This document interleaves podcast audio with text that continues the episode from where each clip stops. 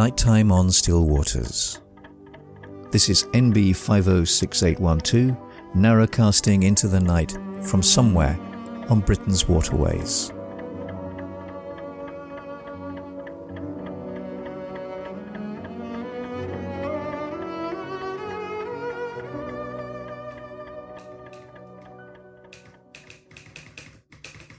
Seventeenth of May, Tuesday. The hills are painted a dusty grey, and the world is filled with the quietness of sheep, the cry of distant crows, and drip and splash of rain upon young oak leaves. The warm touch of bark beneath my hand, and the shiver of a silvery mist. A perfect way to watch the slow dance of dawn.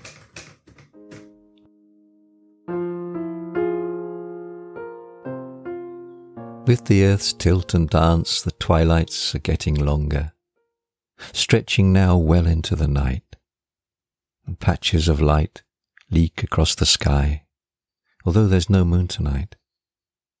The alders stand like patient sentinels beside the quiet water. A faint breeze ruffles the reeds. I'm so glad you're here. This is the narrowboat Erica narrowcasting into the nighttime of a complicated world. Welcome aboard.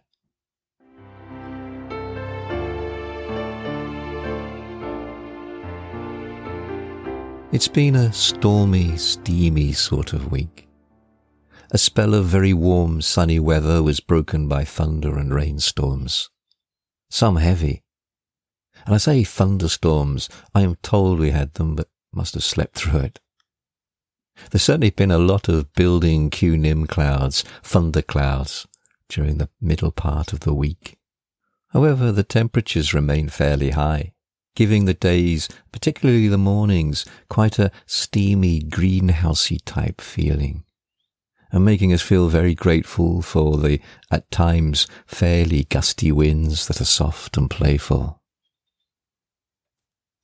The elder is now bursting, each year it always takes me by surprise. I have this memory of picking elderflower for winemaking in the fields behind the house on a soup thick sweltering July day that was thick with thunderflies.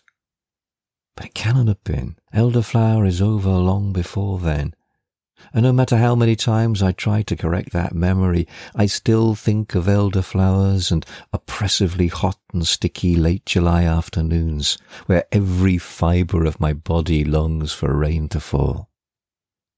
This year, like last, it is perhaps a few weeks early. Keble Martin states flowering is from June, but it is, nevertheless, a late spring, early summer flower and there's been a sudden profusion of large ox-eye daisies, bachelor's buttons, fried egg flower, bursts of red campions, deep magenta, and purpling vetch sprinkled like botanical confetti along the towpath that are foaming white with lacy cow parsley parasols. A couple of mother mallards have been making regular visits to all the boats. The most recent hatching was last week, the nest had been on the bow of Tracy's boat, and Mum properly spoilt with copious rations of wetting duck food. I think I heard that about six were successful and took to the water, but by the next day they were down to four. Mum bustles around, usually leading the way, the four tagging along behind, going from boat to boat. And you can hear them as they round the bow of our boat. Mum first. A scatter of chicks, chinking and cheeping like fluffy yellow bats. The mother responding with chucking quacks and a strange guttural clap sound. It sounds like a beak clap, but a bill is wide open the entire time. The little balls of feathers buzz around the boat hull, pecking at the algae, at the waterline, and anything hiding in it. I throw Mum a handful of duck food. One or two of the chicks break away and try to eat it. spit it out, and return to the hull side. The mother eats hungrily, but one of the ducklings is now on the other side of the boat. Cheeps and quacks maintain contact, but mother is clearly concerned. She pushes off, rounding the bow. The other three in tow.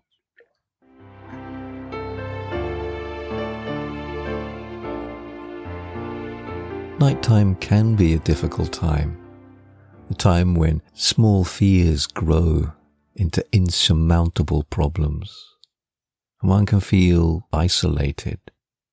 But it can also feel a little less dark, a little less lonely, when you know that you're in the company of friends and there are so many friendly voices out there in the darkness, all over the world each one spreading pools of warmth and the light of companionship.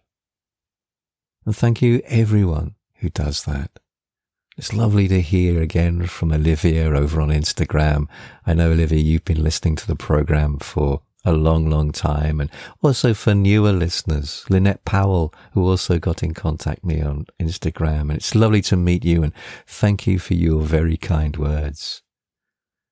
And over on the Facebook page, old friends, Nancy Jean Armstrong from America, Jean Mann, Pete Tuffrey. And Pete, I hope things are a little bit more on an even keel now. And your work is still absolutely stunning. And Jane Cox and Sarah Wally and also newer friends.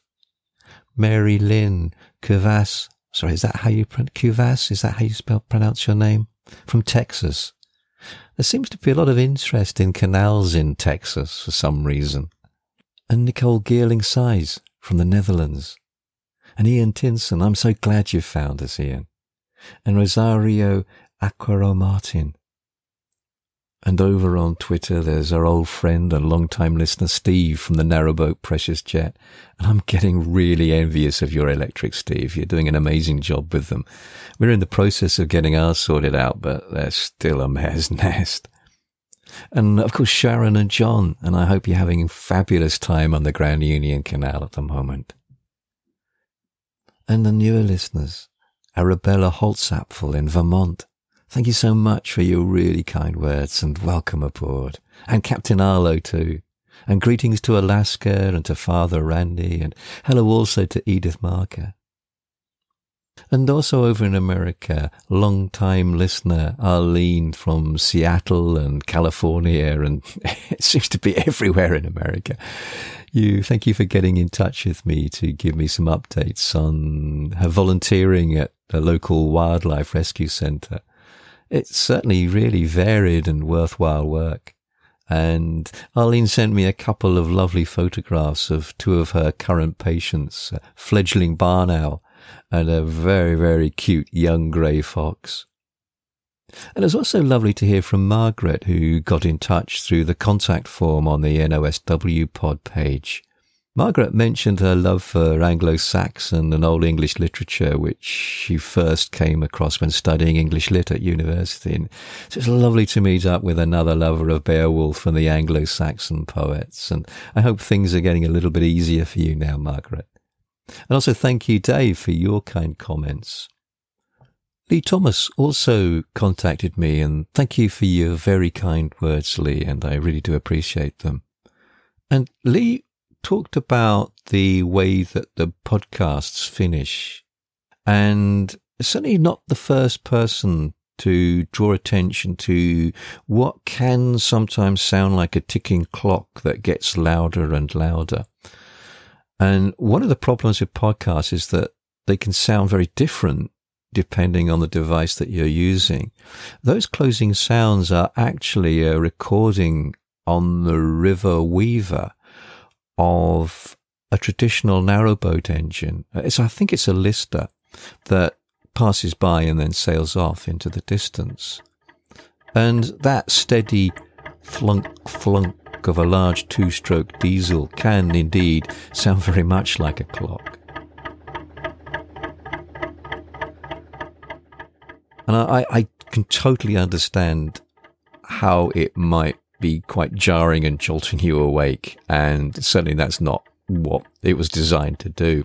However, I'm a little bit reluctant to change it altogether because I also know that a number of people have contacted me to say that it's actually the best part of the podcast as they use it to go to sleep, listening to the boat disappearing into the night with the owls calling in the distance. However, I have remixed it and adjusted some of the sound levels and hopefully it will sound a little bit more like a narrowboat engine and also hopefully it won't be quite so strident. It certainly sounds fine on my headphones, but it does get a further remix as I upload the file to the podcast host site.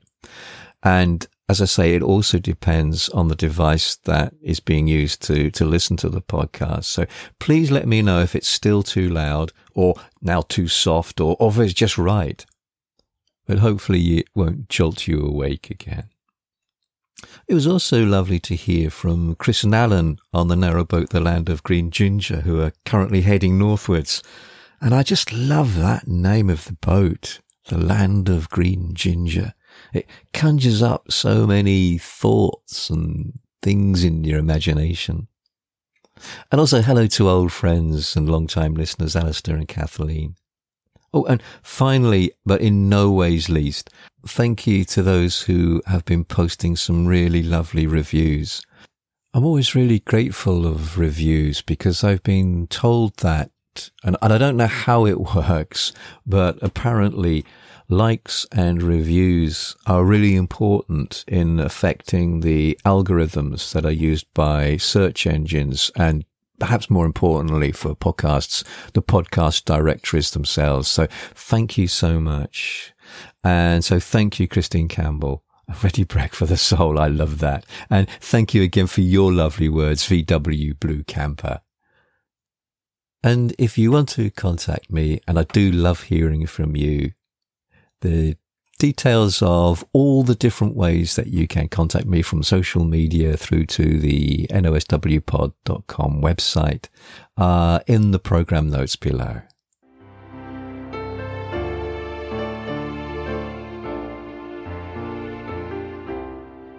What's the colour of water? Now, I don't think that's exactly what I'm asking. It's more like how many colors can this stretch of water here be? How many colors can it contain? How can I capture the constantly shifting shades and its morphing tones? I see this stretch of water many, many times a day, and it's always different. And here it is now, as I sit here, my back propped against the stern box that contains the water hose and mooring paraphernalia. Its continually shifting surface, tessellating, rippling. Light fluidly flowing and pooling over the smooth contours of the water's surface. This is not water I float on, but light I have made my home on living waters of liquid light. And is liquid light a colour? And once more I am confounded, defeated, frustrated. I can feel my knuckles itch and tense around this pen as I try to record this moment. For years I have tried to describe water to discover a palette of nouns that match this shifting flow that thwarts my pen. Crafty similes to capture the slipperiness of reality that I can so easily pass by without a glance. As if a living stretch of liquid light filled with so much life is not worth a glance of recognition. I can remember perhaps it was over 40 years ago now, standing with Tony in a car park beside a clear stream that flowed down from the fells. It was sunny, and something about that stream caught both of our attention. For I remember both of us standing there for quite some time, watching the crystal sharp water flowing over the gravel and pebbles, the sway of green water reed, the rills and pools as it tumbled over bigger boulders. And after a while, Tony said, How would you describe that sound? The sound this stream is making on a summer sunny day beside a small car park in a landscape of dry stone walls and fells. And for a while we each threw our handful of words at it, as children like throwing stones into water, skimming nouns and adjectives. But unlike skimmed stones, none of ours sank. All bounced clear. We got close, I think, but I can't remember exactly. But I do know we left unresolved. And I often remember that day when I'm stuck, staring into nothingness, searching desperately for a word, a phrase. Poetry helps. Poetry allows you to use your peripheral vision. It's like doubling back. The collie's long outrun so as not to spook the sheep, to take the thing unawares. Poetry can focus on the feelings of encountering the experience of the thing rather than the thing itself.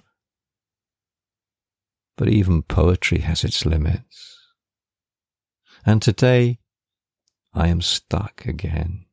As stuck as I was with Tony in the streamside car park in the sunshine of youthfulness and lark song. The clouds part, and sunshine breaks through at the exact time as a shower of rain scatters like flung gravel, cast broad across the water. It feels good, the rain and the sun dips back behind a cloud, and a warm southerly breeze bustles and gusts up the valley. And the rain soon passes. And all the while insects skim the surface of the water, the same water whose essence I am failing to describe. At times their legs trail along the surface, cutting two spider thread thin lines in the water their flight is fast, erratic. They're mesmerizing. Sometimes my eyes can scarcely keep up with them. To me, their flight is entirely random, a chaotic frenzy of movement. But I have learnt a long time ago to recognize that insects live their own lives by their own patterns of order. And I'm reminded of Job that my world is shared with other worlds of which I know nothing, and therefore must tread wisely and choose my paths with care. The Archdeacon pushed past. He's in a rush, feet paddling energetically, head and neck thrust forward with exertion. He looks like a runner sprinting for the finishing tape. A crystal bow wave foams and glitters around his chest, pushing up towards his neck. As he passes, he's making low chucking sounds, but I can see no other ducks nearby. He glances across at me, sitting on the stern, and then, literally, ploughs on through the churning water, leaving behind a wake of disturbance, alive with his presence and across from me, the yellow iris or flag is out. Exotic bright yellow plumes pennanting, topping tall emerald bladed leaves. The water beneath them is so still, almost as if it is entranced with the beauty it reflects. In the skittering breeze, there's just the hint of a slight vibration that blurs their form into an impressionistic smear of oil painted colours nettle green, daffodil yellow. And above it, the wooden fence railings at the top of the bank where, a short while ago, a magpie perched. And above that, the dense green crown outlying the last of Arden's old forests. And then, above that, the heaped cumulus castles, towering and anviling into cumulonimbus thunderclouds. Their bases are dark and ragged, like soaked sheep's wool, but their looming walls are as white as newly sculpted snowdrifts. And the sky is a patchwork counterpane of clouds sewn together by needle thin airliners that flash silver and white. And now two swallows dart low, arrowing just above the water. There are two of them. They jink and turn, whirl and swoop, cutting the air with bladed wings. They bullet and flash for two more sweeps, and then, on some hidden command, pull up high and power off over the hedge and over the fields. And the water still shimmers and ripples, and the colours and the light still dance, and I am still confounded.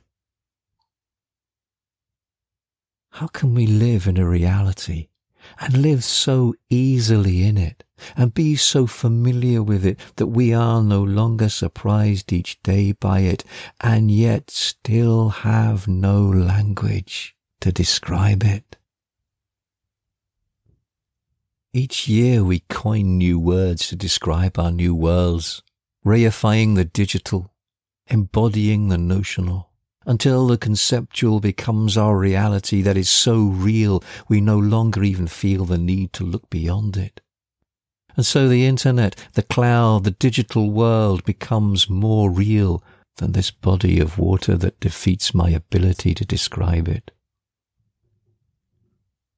Baudrillard describes this as hyperreality.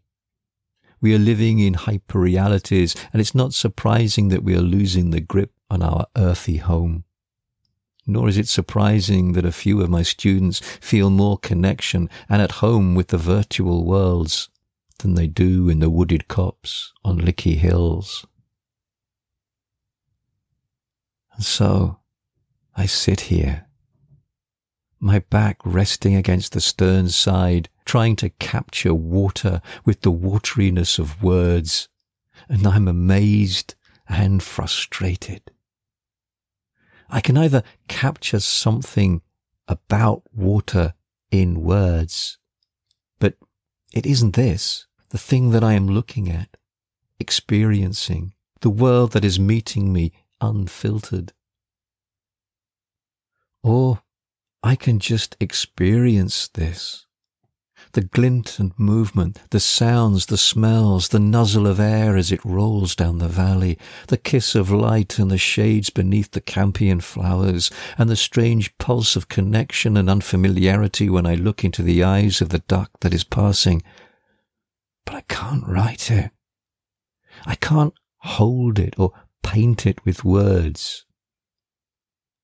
I can have words or I can have this this indescribable moment that blazes in the middle of an ordinary day, of which I have no power or ability to articulate. It reminds me of something that the poet and nature writer Kathleen Jamie wrote about in her book Findings. She was visiting the Scottish Isle of Lewis and wrote this I found a place well back from the cliff edge, out of the wind, and sat down. To the south, a headland jutted out into the sea, and round its end gannets kept coming in threes and fours, heading north, all but invisible until they tilted into the sunlight, and then their white wings gleamed. The horizon was interrupted only by the Flannan Isles, where, according to the ballad, the lighthouse keepers had so simply, so mysteriously disappeared.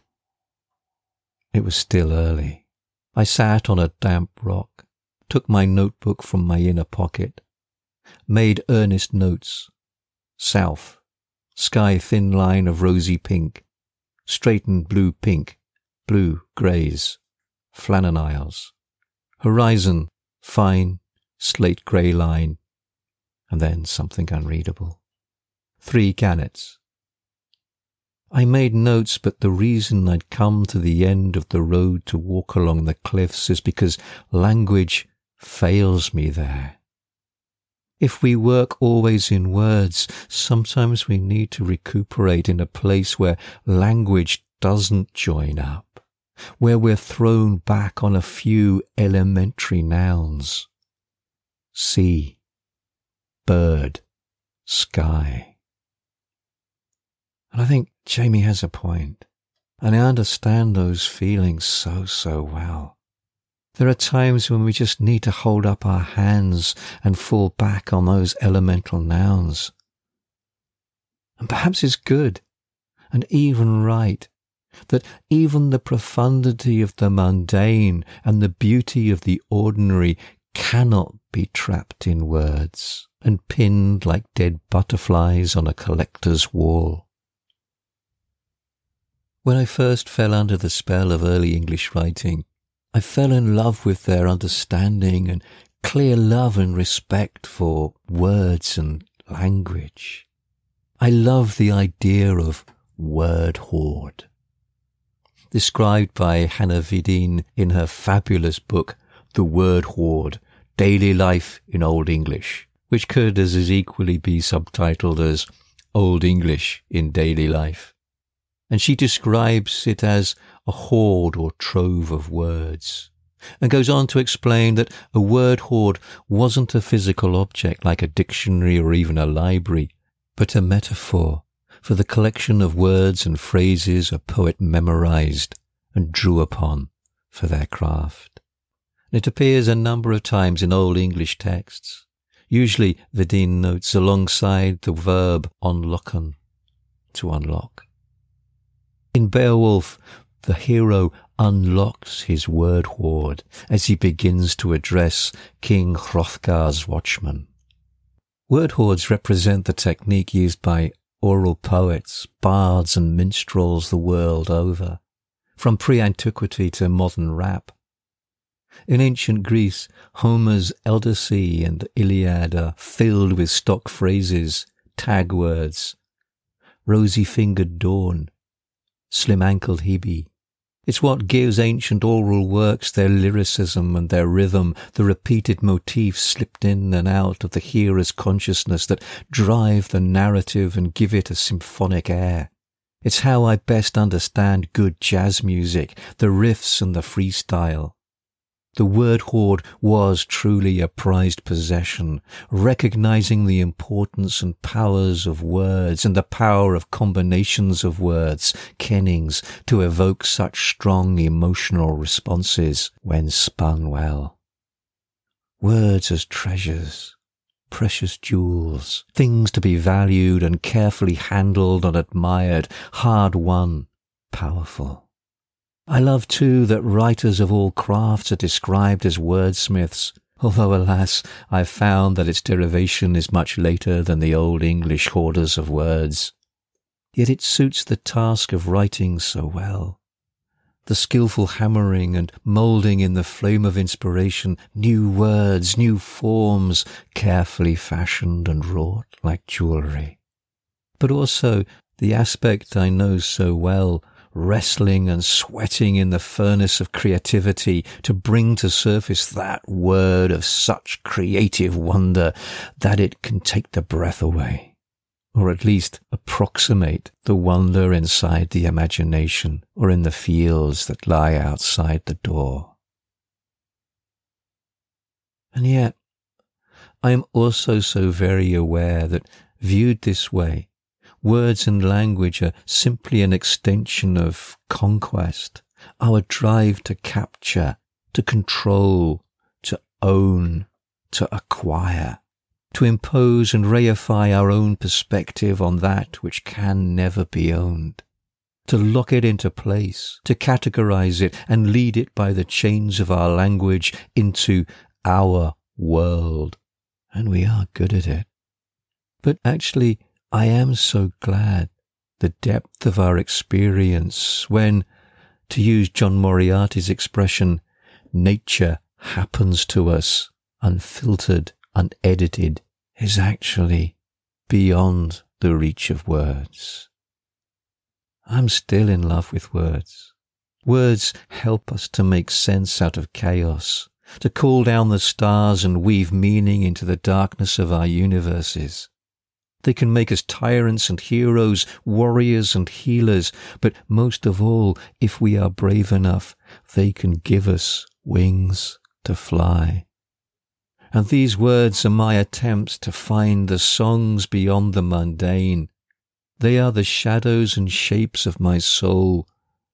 They are my attempts to fly.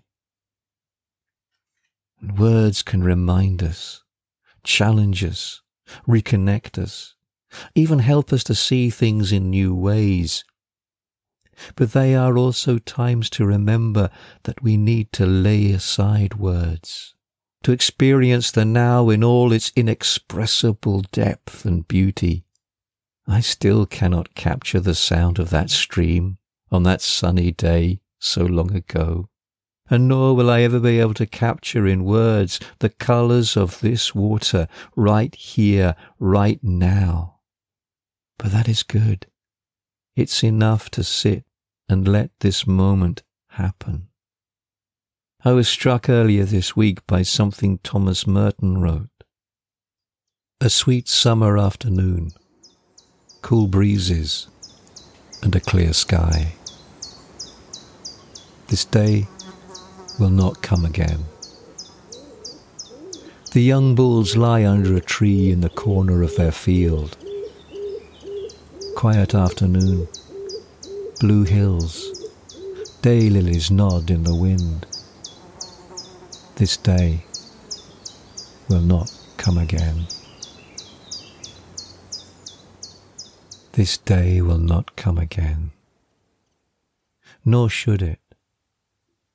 And nor should we try to hold it back, or try to stop its flow through the fingers of our perception, and mount it dead upon the walls like a trophy.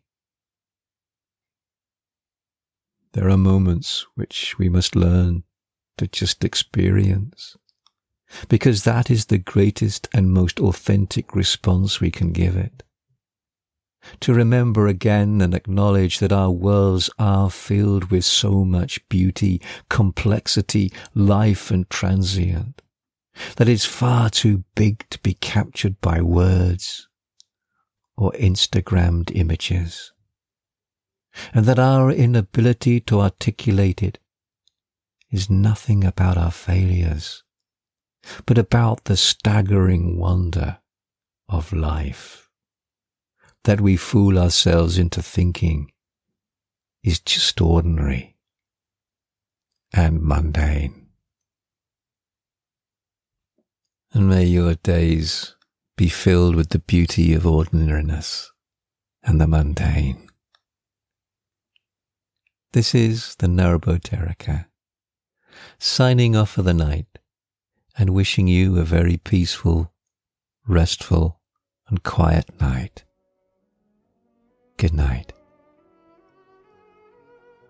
Temperature outside 9.6 degrees inside 21 degrees.